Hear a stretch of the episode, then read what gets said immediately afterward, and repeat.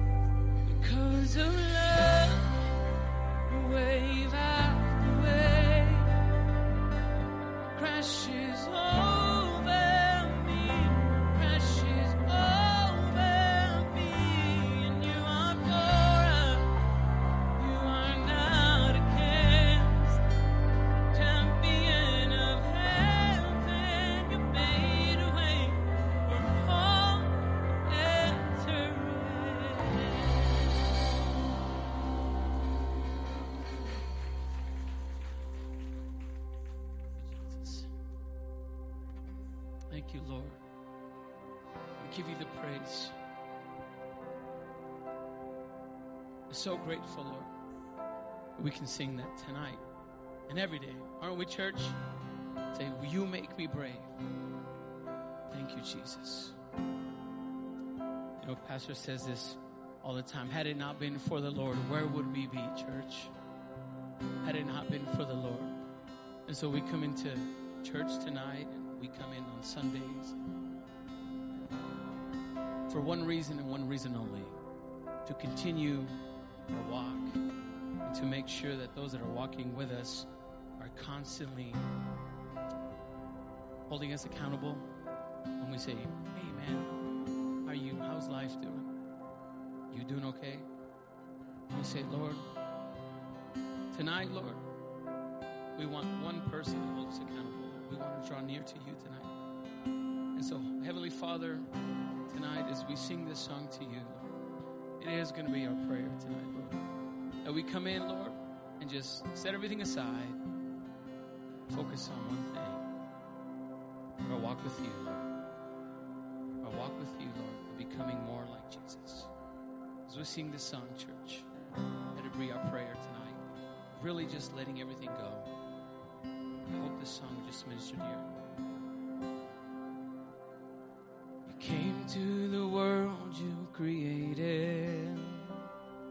Trading a crown for a crown.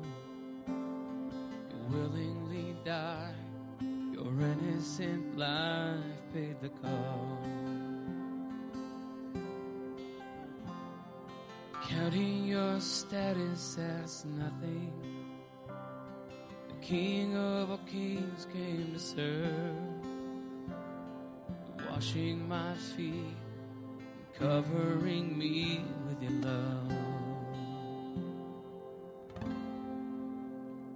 If more of you means less of me, come on, take everything.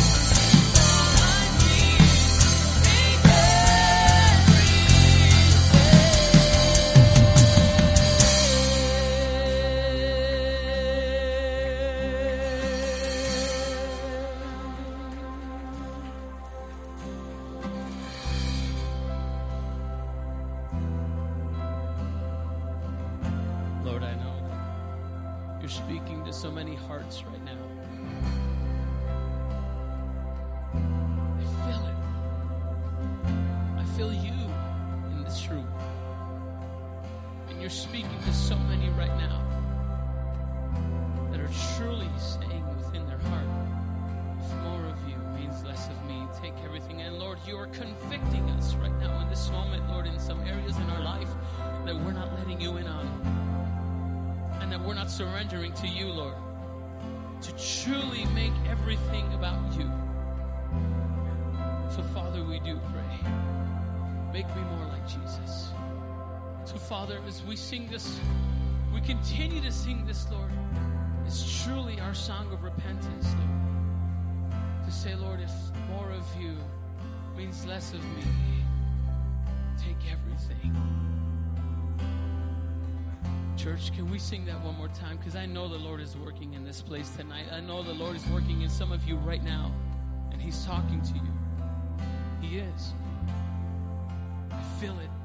I feel the Lord is tugging at some hearts tonight, saying, Hey, I'm talking to you. So as we sing this one more time, we're going to sing this chorus. Lift your voices up in prayer as we say, If more of you means less of me, take everything. Come on, lift it up. Let's sing it together. If more of you means less of me, take everything. Come on. Yes, all of you is all I it again. If more of you, if more of you means less of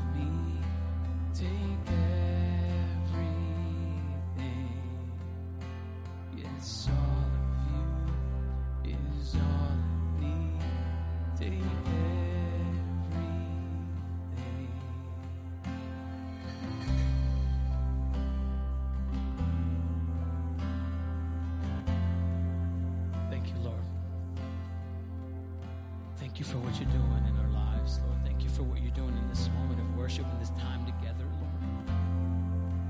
Thank you, Heavenly Father, for the movement of your Holy Spirit, Lord. Thank you that even in the tumultuous times that we're living in right now, Lord, that we come into this place with uncertainty, Lord, that the firm foundation that is Jesus, Lord, will always be there for us. And that's why we can always say,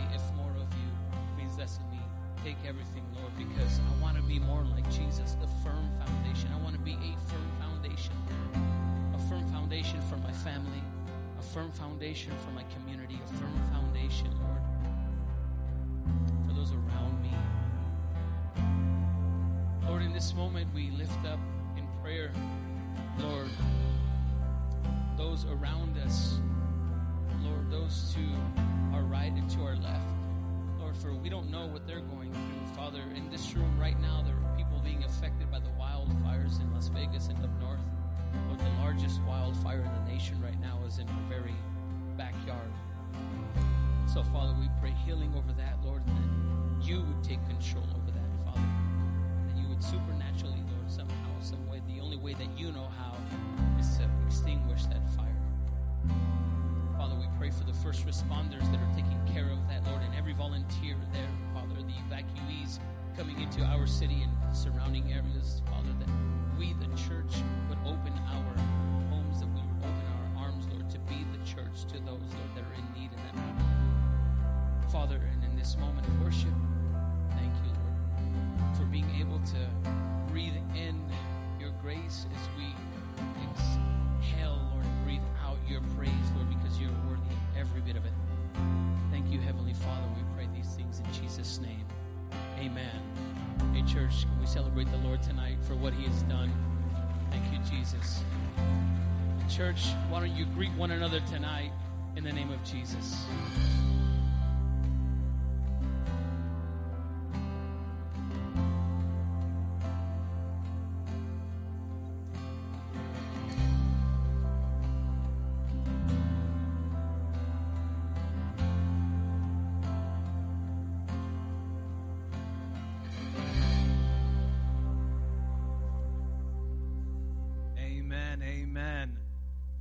You extroverts do your thing for a little while longer. Introverts are good now, yeah? All right, how you doing, church? Yeah? All right, it's fantastic to see you guys all tonight. Uh, church, we got a few exciting announcements before we get started with everything else for this evening. Um, starting first and foremost, class signups are still underway uh, out in the mall for Christian education. And so, again, guys, Christian education classes are a fantastic way to deepen your faith. You know, I had a professor who always, he would always say, say to me, David, there's a difference between having a childlike faith and a childish faith. And the difference between that is actually taking steps of intentionality towards deepening your walk and maturing in your faith. And so if you're looking for an opportunity to do that, you want to start understanding more of the text and stuff like that, um, we have that huge tent out in the mall. There's no way you can miss it. I'm, I'm sure you guys saw it on the way in. Christian education class, classes are uh, sign. Christian education class signups are still open, and so you can go out into the mall and you can find the teachers hanging out there too. You can ask some questions, whatever it is. Uh, go check out that tent after service because it is. We have so many amazing classes that are truly, truly so nourishing, and I'm just so excited for this next semester of Christian ed classes. Um, also, let's not forget um, ladies in the house, Sisterhood is doing their Mother's Day potluck brunch Saturday at 10 a.m. with guest speaker Pastor Cindy Mansfield. Have you heard of her? She's a pretty cool lady. Yeah, yeah. Um, it'll be here at the church 10 a.m. this Saturday. Um, and along with that, church, uh, we've got so many other things constantly happening here in the life of the church. If you want to stay up to date on what's going on here at New Beginnings, check out our uh, what's it called? I just completely lost it. The Connect booth, uh, right, or the info booth, right out in the mall. Uh, we got plenty of people out there just handing out flyers and stuff like that. If you're looking to stay connected and stay in the know of what's going on here, check out the info booth out in the mall. We've also got nbcabq.com forward slash events. That's where we post every single thing that's happening in the life of the church.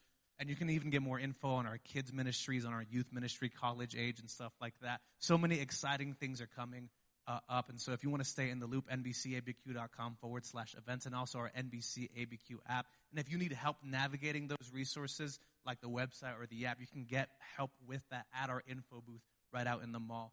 So again, church, uh, that's another fantastic way to stay plugged in. And also, church, we just want to give you another just thank you so much for your continuous and faithful giving.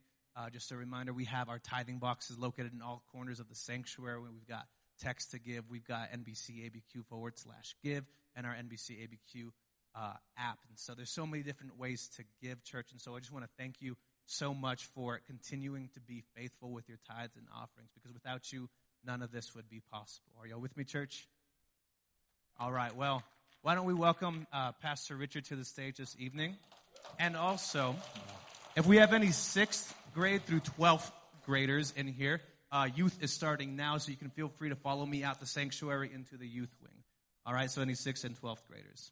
Thank you. Amen. Thank you, Brother David. So those sixth graders through 12th grade, you guys are dismissed. And uh, I do want to let you know of two major events I'm really hoping you'll support. Uh, if you could get away from work, one of them is tomorrow. Tomorrow is a national day of prayer.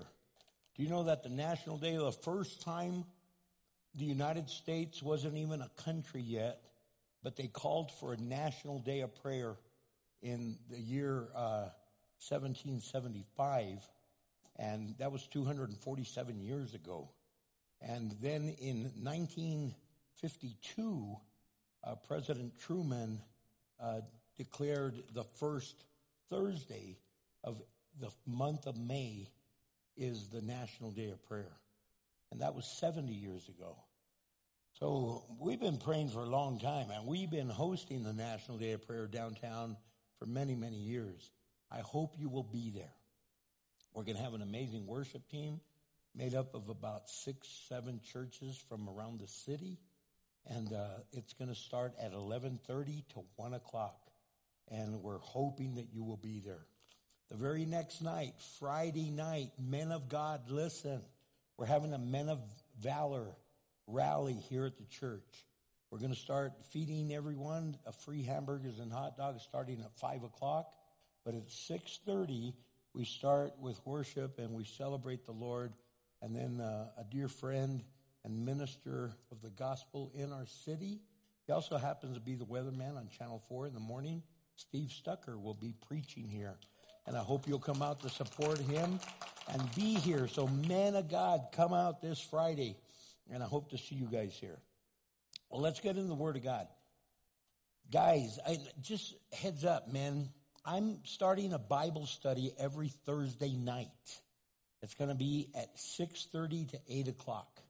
And I hope you guys will sign up to come out for that. And there's a lot of other things going on, but uh, anyway, let's get in the Word. I've been doing this Wednesday night series called Living Without Regrets. There's so many things that we do that we regret, and we go like, man, why did I do that? Why did I do that? Have you ever heard the expression, you, they stuck their foot in their mouth? I don't know if any of you have. Well, actually, you have, because I saw a few of you with a foot shaped mouth. Uh, I've done that before. You know what I mean? It's like, man, what's wrong with us? And, and I want to talk about tonight on how to be able to speak with love, speak with life. Because the Bible says in the book of Proverbs, chapter 18, verse 21, that the tongue can bring, bring death or life. Those who love to talk will reap the consequences. Sometimes we just talk too much. We don't know when to be quiet. Not only be quiet, some of us don't know when to shut up. In the book of Pro, I mean uh, Hebrews, uh, uh, Ephesians, in Ephesians chapter 4 verse 29, it says, do not use foul or abusive language, but let everything you say be good and helpful so that your words will be an encouragement to those who hear them. So, Father, I pray that tonight you would help us to understand the difference between speaking death and life. And oh, that we would be life speakers. I pray in Jesus' name, amen. Listen, this isn't just about our mouth.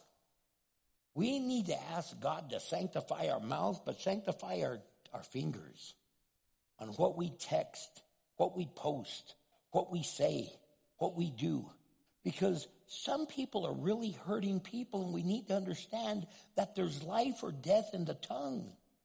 And we need to be speaking life. We need to be proclaiming life. Jesus said, I came that you might have life and have it abundantly.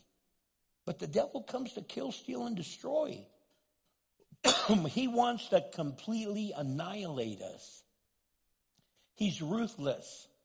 He is merciless. He doesn't show any kind of mercy whatsoever. So if you're ever thinking, oh, well, oh, come on, enough's enough. It's not like the, devil goes, you poor thing. I understand. I'll back off. He wants to destroy you. And sometimes we destroy ourselves because of the things that come out of our mouth. So I want us to understand, first of all, I want us to look at at, at, at the word and see how we speak death. And we speak death, first of all, when we complain. When you go around complaining, you are speaking death. When you complain, we are speaking destruction. We speak death when we complain. Man, there's people that are all pumped up and there's somebody walks in the room. Man, they could just take one person to take the life out of a room. You all know those kind of people.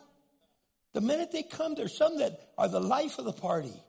They come in and the minute they walk in, they're speaking blessing over everyone. They're, man, it's good to see you. How you doing? You look great. God bless you. You're doing awesome. I'm so proud of you. And man, it just elevates everybody. And then there are those people that they go, oh, no, no, there he comes. There's Johnny. Johnny's about to walk in. Susie's about to, ah, there it goes.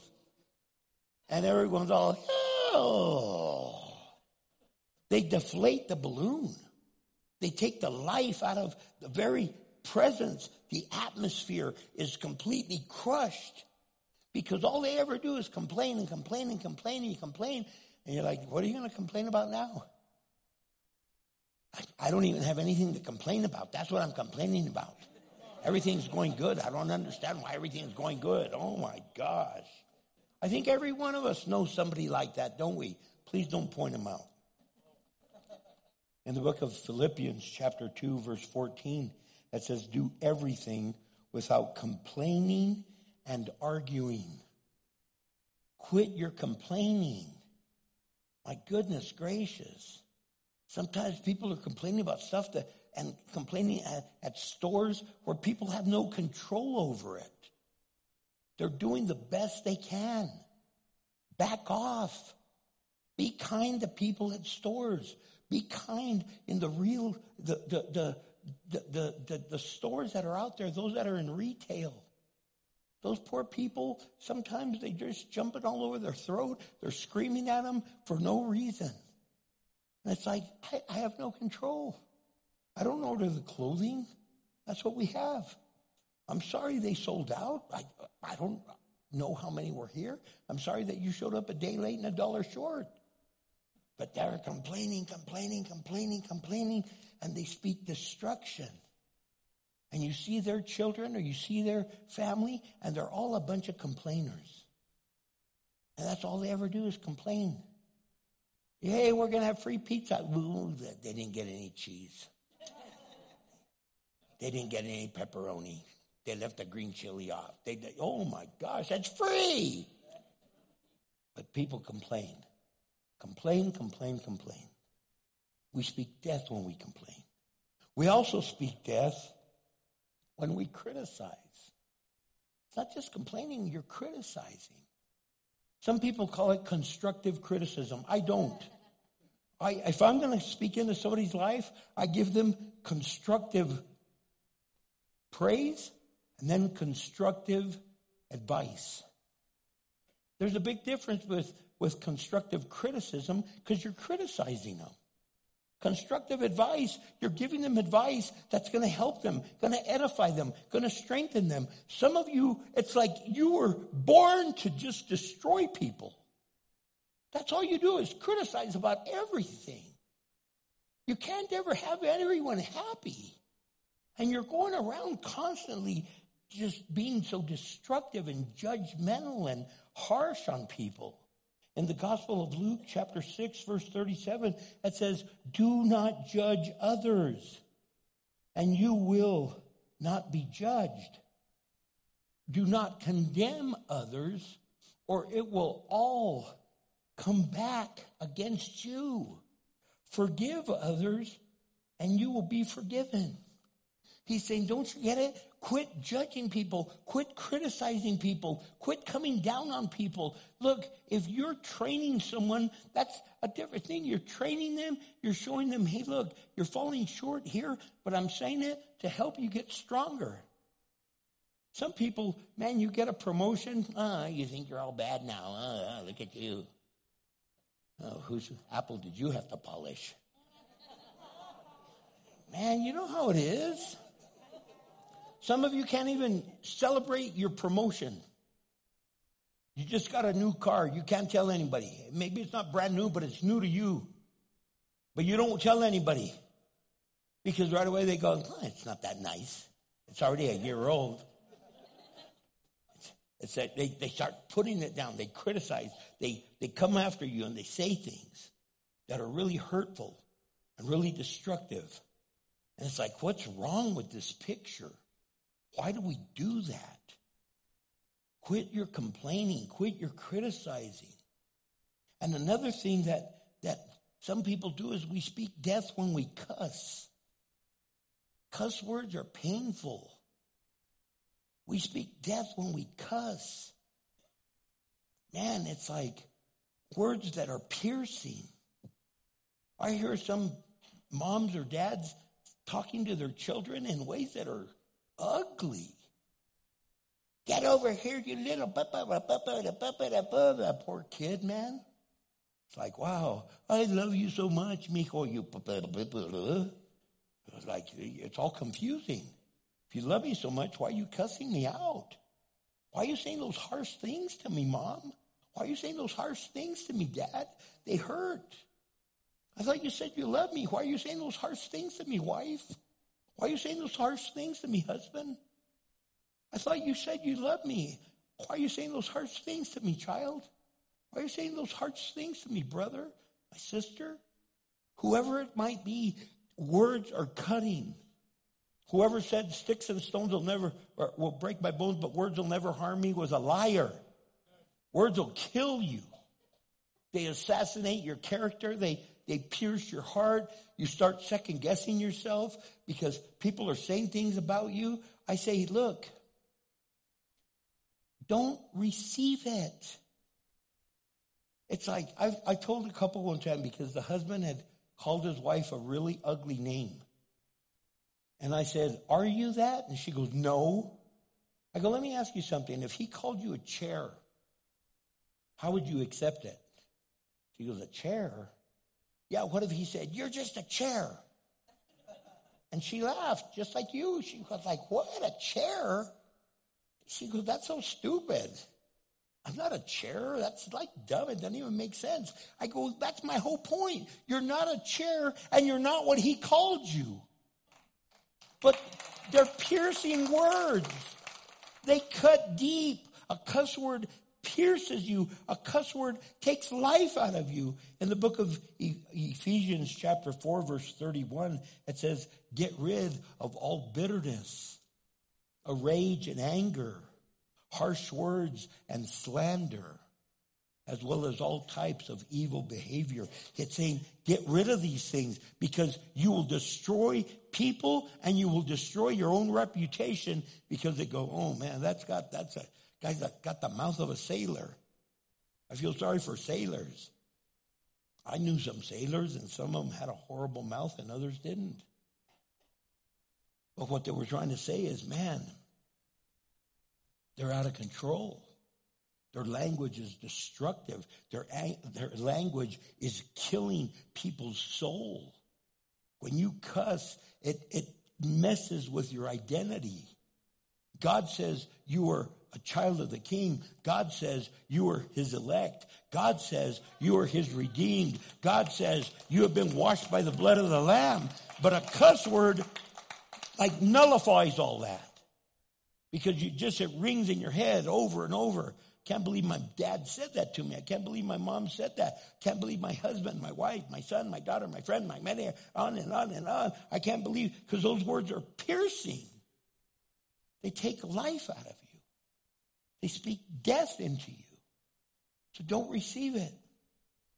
We also speak death when we use controlling speech, controlling words. What I mean by that is when you want someone to do it your way and your way only. And I'm not talking instruction, I'm talking where you're now shifting things.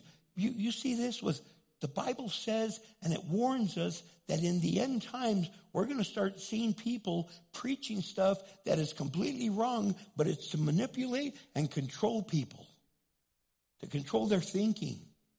It's a speech that is controlling and it's manipulative and it's a speech that, that alters and it changes and, and before you know it, it's bringing death into your life. It, it, confuses your faith. It confuses your backbone. It confuses your very foundation. And then you start wondering and second guessing stuff that you never second guessed before, but now you're even wondering, is there even a God? What do you mean, is there even a God? Of course there's a God. And he is very real. You bump into him every day. You need to go on a God search. On your way home tonight, be on a God search. See how many times you can see God on the way home tonight. See him like, wow, look at that, how nice that people are. Look, golly, man, they almost got in a wreck and God protected them. Man, look at this. Just be on a God hunt. But people are manipulative and, and they're changing words and they're controlling speech. They're, they're messing with people's lives. And some of us allow it to happen. Some of us invited into our home with some of the stuff that we watch.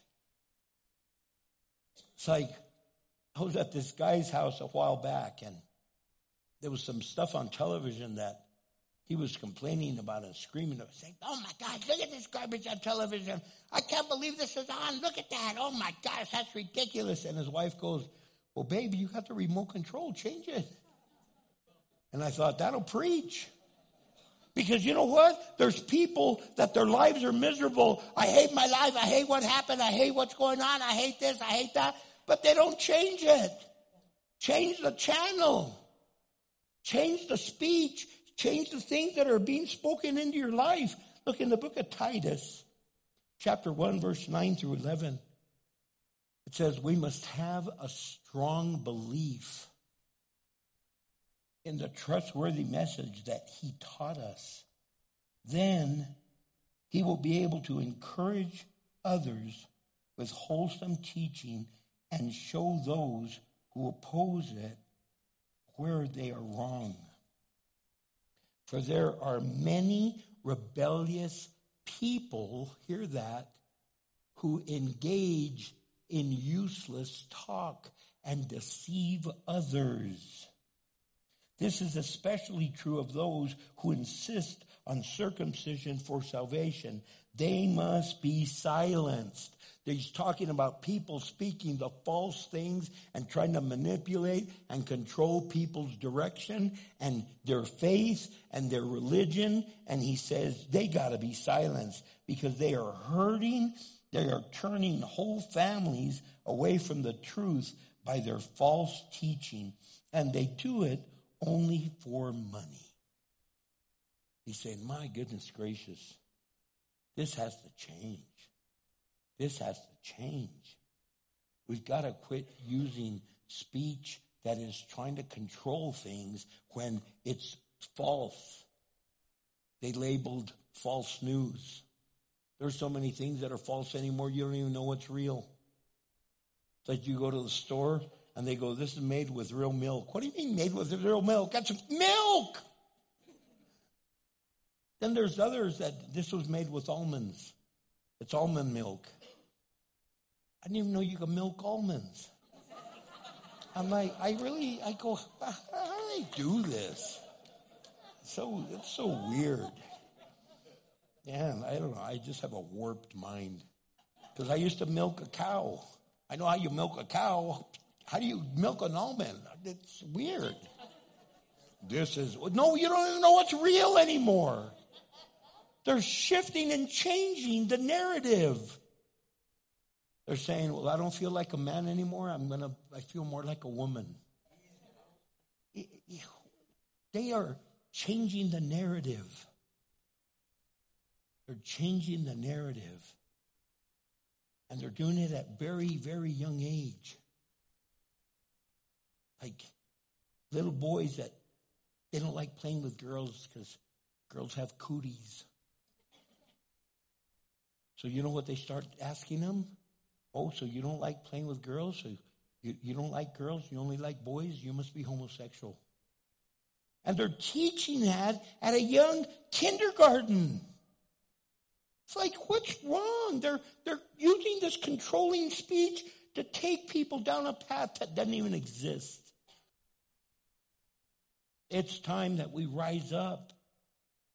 Don't allow this destructive speech to come out of our mouth because we speak death. And another thing is we speak death when we clash. Look, we're not always going to agree, but we don't have to go to war over it. But man, there's people that clash. They they fight for everything. They go, hey man. They go, oh look, on Sunday mornings. Look, I want a donut with caramel. That's my donut with caramel. It's like, I want the ones with the bacon bits on it. Well, I want the one with the cereal on it. I'm like, oh my gosh, just relax. You're getting a free donut. Don't even have the donuts I like. Well, I already saw you eat two. Were you trying to find out if you like those or what? People clash. People get all shook up over it's like, look, I, I look, I don't even hardly watch sports on television, but I've been a Dallas Cowboy fan since I was a little boy, so I still cheer for the Cowboys, but I don't get all shook up over it. if they win, hey, we won. If they lose, oh, yeah, we there we go again. It's not the end of the world. There's some people that might even talk to me after this. I can't believe you're dogging the Cowboys. What's wrong with you, Pastor? Why are you back? You're you're backstabbing them. No, I'm not. But see, people clash over weird stuff. They clash over weird stuff. Like I've always liked motorcycles since I was a kid. When I was a kid, a young boy, I think I was a, about 10, I went and I was mowing lawns and I saved enough money to buy a mini bike. And I got home with my mini bike and, and my mom goes, you're not going to have a mini bike. Where'd you get the money to buy that? I was, I was oh, out mowing lawns. Oh, go send, get, get your money back because you're not going to have a motorcycle. Man, I hate, hated losing my mom at a young age, but I was 18 when she died. Right after she died, I went and got a mini bike. Well, not by then I got a motorcycle, and I got a Yamaha. And people go, "Oh, you got a bike, yeah." And then I got a Kawasaki, yeah. They go, "You ride, yeah." What do you ride? You ride a Harley? I go, "No, it's not a Harley. It's a Hardly. It's hardly a Harley." See, I can joke about it, but oh man, Yamahas are better than Hondas. Hondas are better than Suzuki's and Kawasaki's and, and Harleys and, and, and Indians and Triumphs and oh my gosh, chill out. Chill out. People clash over weird stuff. One time we had a potluck at the old church and, and this lady made these beans and oh my gosh, I thought they were delicious. And this other lady walked in and goes, Who made these beans? And they said, She did. They go, People of that race don't know how to make beans. And she dumped the beans out. They go, What's wrong with you? See, they, they have issues. They have issues that they, they clash, and because they clash, it, it kills people's spirit. What's wrong with people?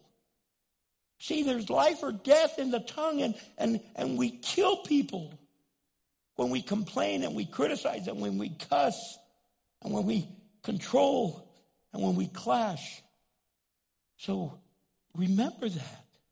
Look what it says in Proverbs 20, verse 3. Avoiding a fight is a mark of honor. Only fools insist on quarreling. I used to tell people, look, I, I didn't get in a lot of fights when I was young. I used to tell people, dude, you really want to fight? I, I don't want to fight, dude. I really think I could beat you up, and I think you know I could beat you up.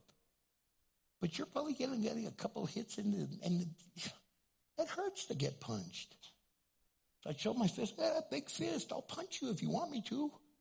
But if not, let's just work this out. You're right, man, you're right. I, I wasn't even a Christian at the time, but I was still a peacemaker because, man, it hurt. it hurts to fight. And if you don't get hurt physically, it wounds your spirit. Brings death. So let's move forward. I want to I want to share with you now on how we could speak life. How we could speak life and, and bring hope and bring encouragement. Because number one, we speak life through how we communicate. Through how we communicate. How do you communicate? Are, are, do you do you really speak encouragement? Do you speak hope? Do you speak dreams? In the book of Colossians, chapter 4, verse 6, it says, Let your conversation be gracious and attractive so that you will have the right response for everyone. So he's saying we need to have a gracious and loving conversation. Let's speak life. Let's communicate in a loving way. What do you want now? Man, your poor kid's all, whoa. Your husband's all, whoa. Your wife's all, whoa. How are you communicating? How are you sharing?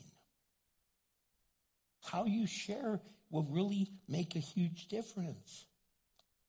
You could speak encouragement and love just by the way you communicate. to comfort. Remember when your little kids got hurt and they're crying that deep, deep hurt cry? And they're, and you pick them up and you go, oh, baby, it's okay, baby. It's okay. You didn't go, what's wrong with you, you stupid idiot? Quit your crying. Man, you're, you're comforting, you're speaking life, and, and you're bringing healing to the wounds, and you're calming down their spirit. In the book of Ephesians, chapter 4, verse 29, it says, Don't use foul or abusive language. Let everything that you say be good and helpful, so that your words will be an encouragement to those who hear them. We also speak life through how we commend, not condemn, but commend. We give out commendations.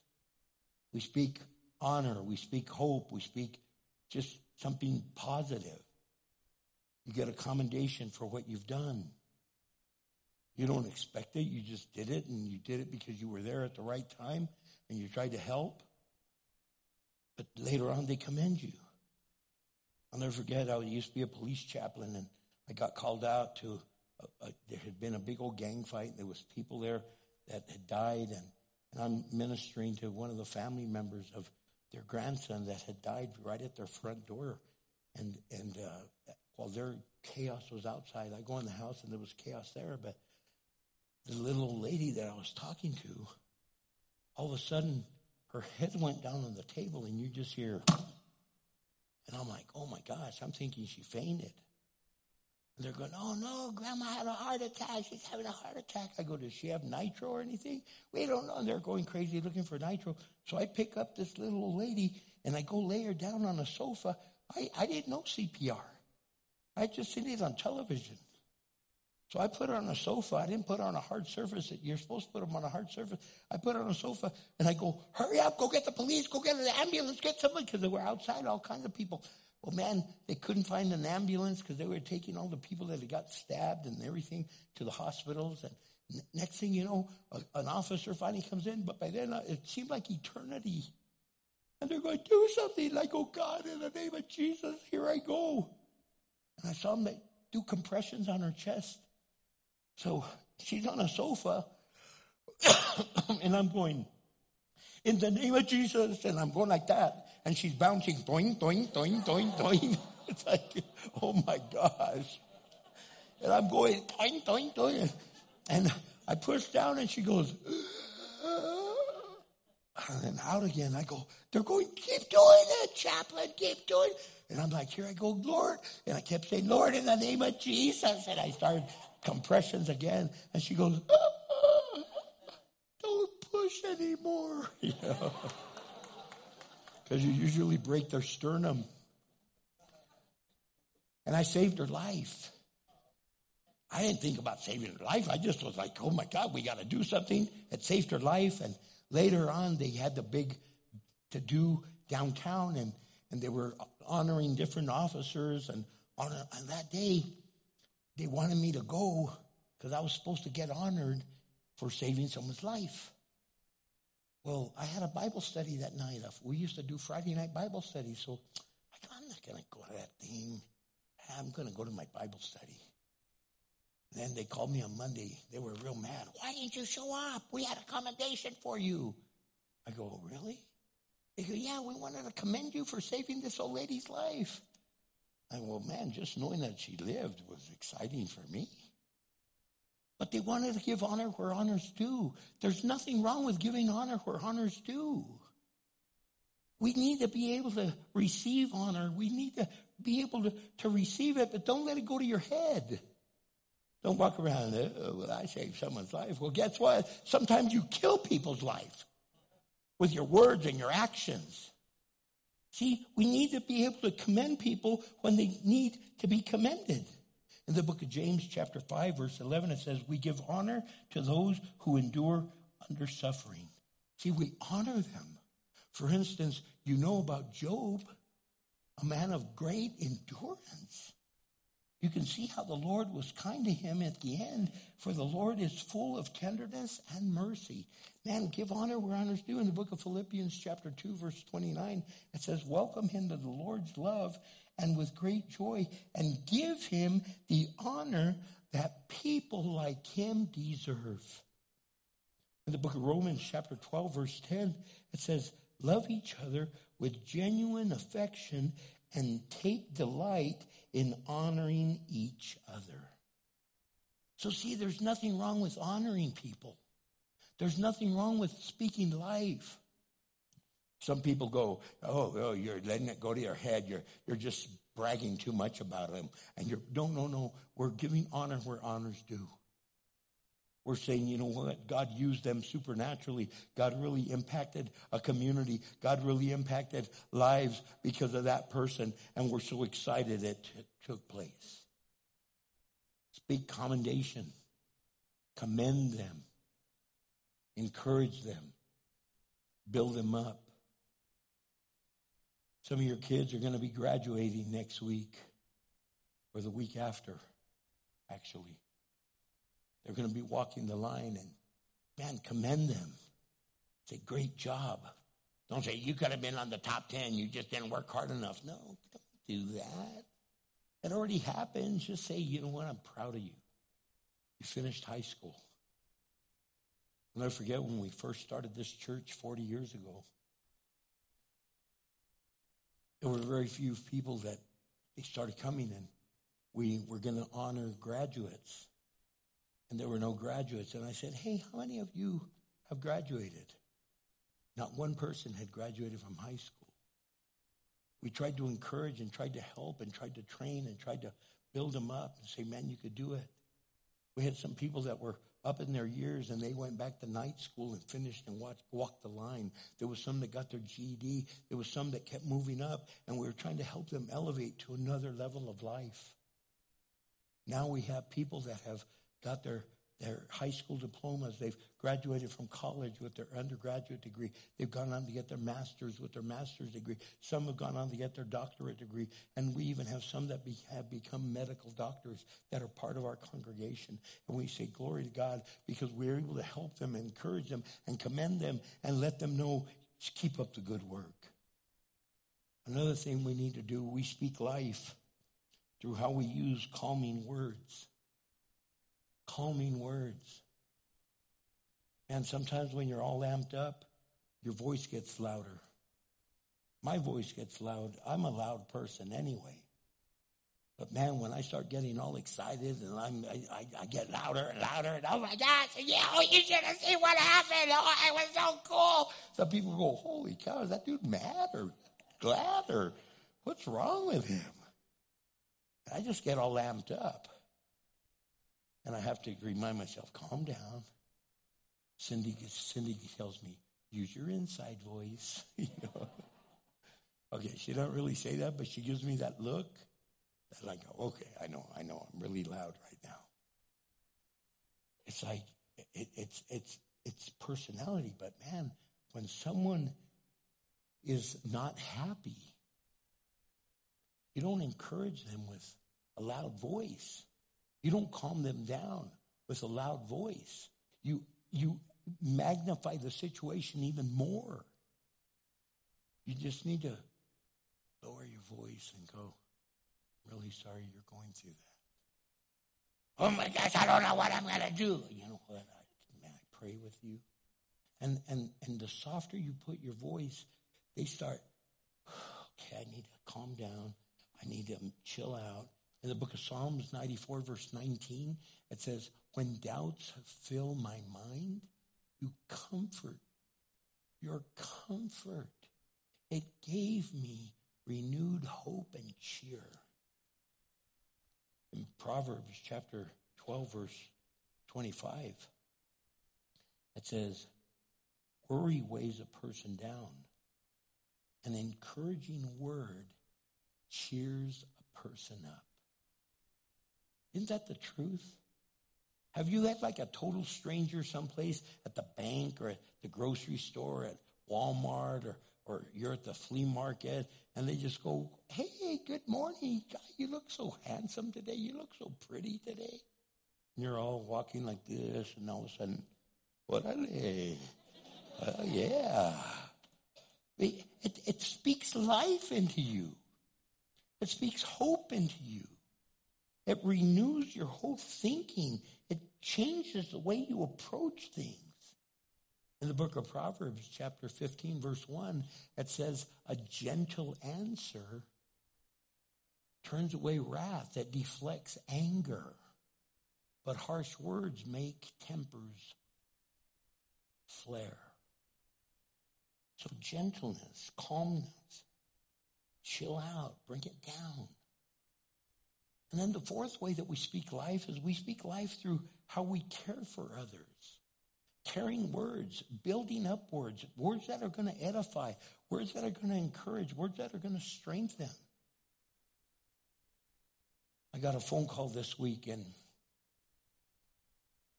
the the place where I go to my doctor, I've, I've been going there since for, for I think 35 years. And most of the ladies that work there have been there 35, 25, 20 years. So I know them. They know me. They know my family. They know Cindy. They know my, my daughter, my grandsons. They know, and I, I know the doctor, and we become friends. I, when his wife died, he goes, "You're," he goes, "You're our pastor here." So I buried his wife. I did the service, and then one of the nurses, her husband died. I did the, that service. One of the other nurses, just her husband died, and I did that service. And I get a phone call because one of the ladies that works there. And she always goes, Hey, my brother from another mother. And I go, Hey, my sister from another mister. so when she called, she goes, I, I saw who it was from, so I go, Hey, my sister from another mister. She goes, Richard. She just broke down. I go, What happened? What happened? What? Calm down. What's going on? She goes, They murdered my son. And I'm like, Oh my gosh. Cindy and I were crying with her, and then I just started speaking life. And I started speaking care. And I started speaking hope. And at the end, she's like, Hi, Richard, thank you. I needed this phone call so bad. I needed you to speak into my life. Oh, I can breathe again. Oh, thank you.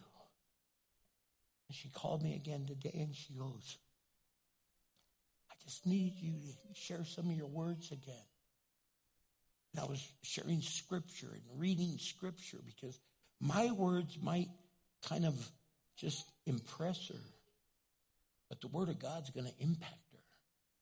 And I started sharing the word and I texted her over like a whole bunch of scriptures that she goes and she said, Oh my gosh, I've been reading those and letting them speak to my life. You see, words of care show people we really care. They really do. We need to understand that.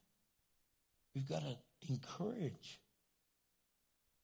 In the book of Gospel of John, chapter 13, verse 35, it says, Your love for one another will prove to the whole world that you are my disciples. Your love.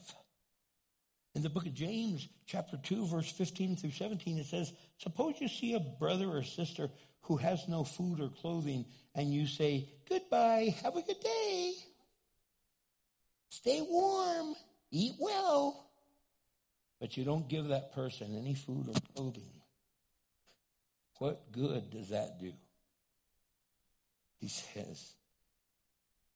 So you see, faith by itself isn't enough unless it produces good deeds. It is dead and useless.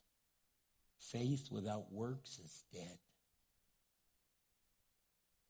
We've got to change things. In the book of Ephesians, chapter 4, verse 32, it says, Instead, be kind to each other, tender hearted, forgiving one another, just as God, through Christ, has forgiven you. And that's not an easy thing to do, but it's definitely possible.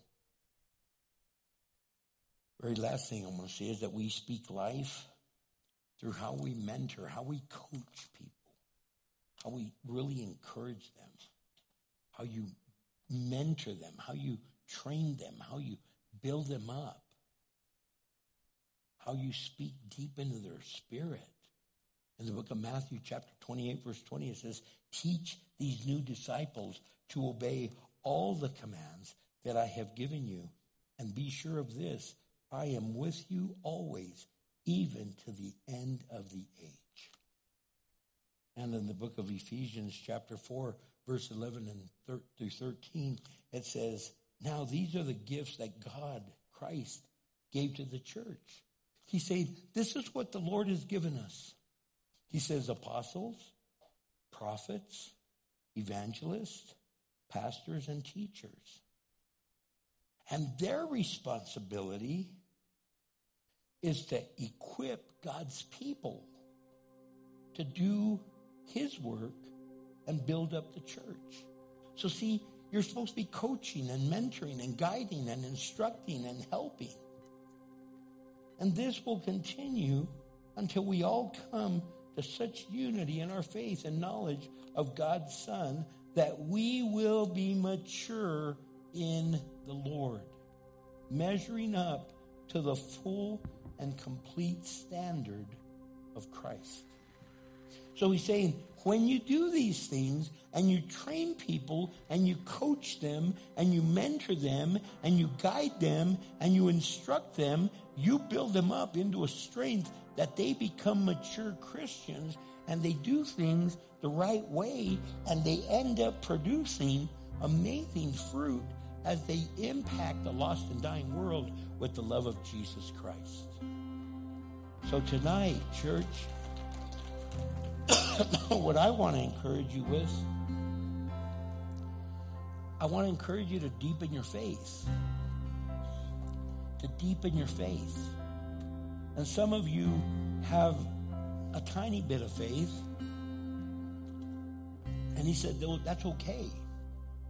Because even the faith the size of a mustard seed can move mountains. But he doesn't want us to stay with small faith. Because throughout the scriptures, you see Jesus saying, Oh, you man, you men of little faith. He wants to build us up. So we need to make a choice. Are we going to speak life or are we going to speak death? And some of you have never even surrendered your life to Jesus. So if you want to do that today, raise your hand and say, Pastor, I've never given my life to Jesus Christ, and I want to do that today. Is there anyone here? Raise your hand so I'll know. Amen. Praise God. Anyone else? Anyone else? Well, if you raise your hand, stand up. I, I, I want to pray with you. It's a great decision you're making. Church, would, would all of you say this prayer with these wonderful people? Just say this prayer. Say, Heavenly Father, today I ask you to forgive me of all my sins and give me a new beginning. I want to do things right. I want to grow in the Lord. I want to get stronger in my faith and in my walk with you. I accept Jesus Christ as my Savior and Lord. And I pray in Christ's name. Amen. Hey, let me give you a hug, guys.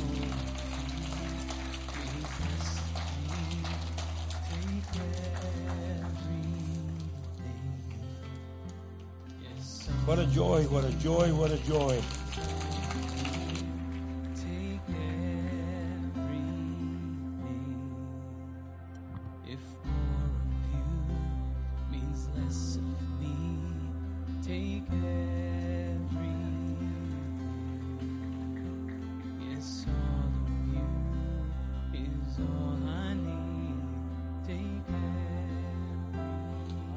It up for Eric and Gloria?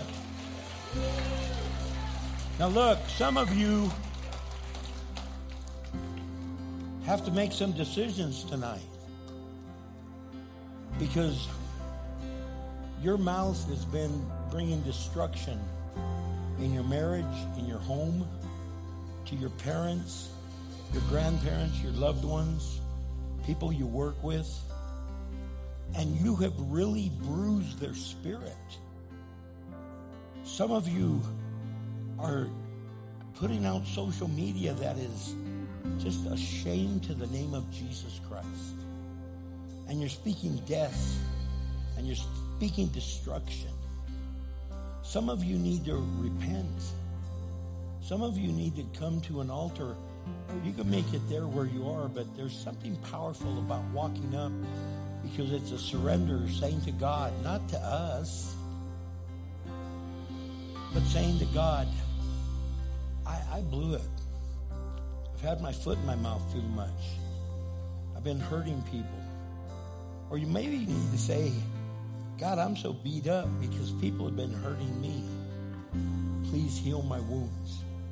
Whatever you might want, if you want prayer, make your way up right now. We want to pray with you. Would you stand with us? We're not going to be long, but let the Lord minister to you.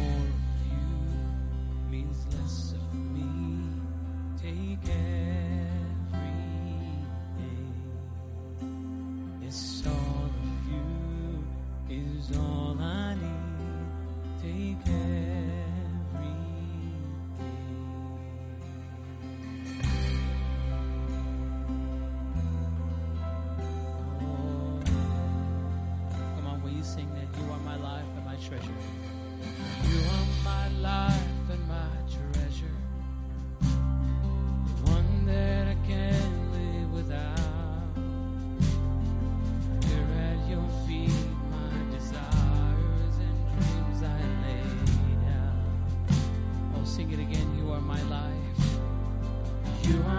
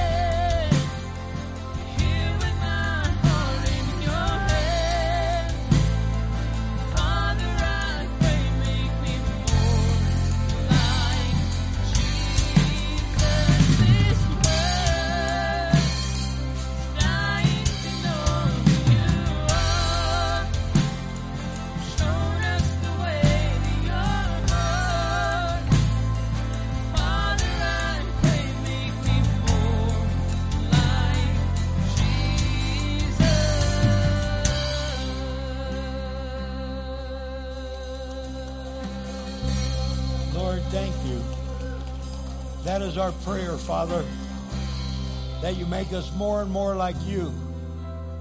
Father God, we're surrendering everything over to you. We're surrendering, Lord, and asking forgiveness for the times we've hurt people with our complaining and our criticizing and our cussing and our just backbiting and our clashing. And God, we just did things we never should have done. But Father God, we want to be life givers, not life takers. So, Father God, we consecrate our tongue to you, our mouth to you. We consecrate our hands to you. That, Lord, the things that we will type and we will text and we will speak will edify, build up, and not tear down. It'll add life and not take away. So, God, we consecrate our technology to you, our electronics, our computer, our tablets, our phones, any device that we get information now and speak that, Lord, it would be a blessing and you would be the filter. God, be the filter of our mouth.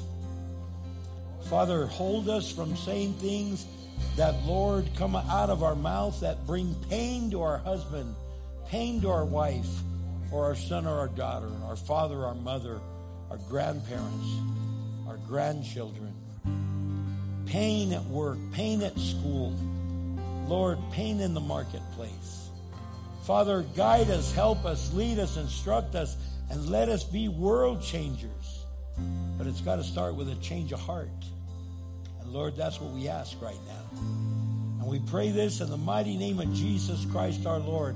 And God's people shout out, Amen. Praise God, church. We love you. Don't forget, tomorrow is National Day of Prayer. I hope to see you downtown at the Civic Plaza. If not, I'll see you Friday, men of God, here at 5 o'clock, 6.30, service starts.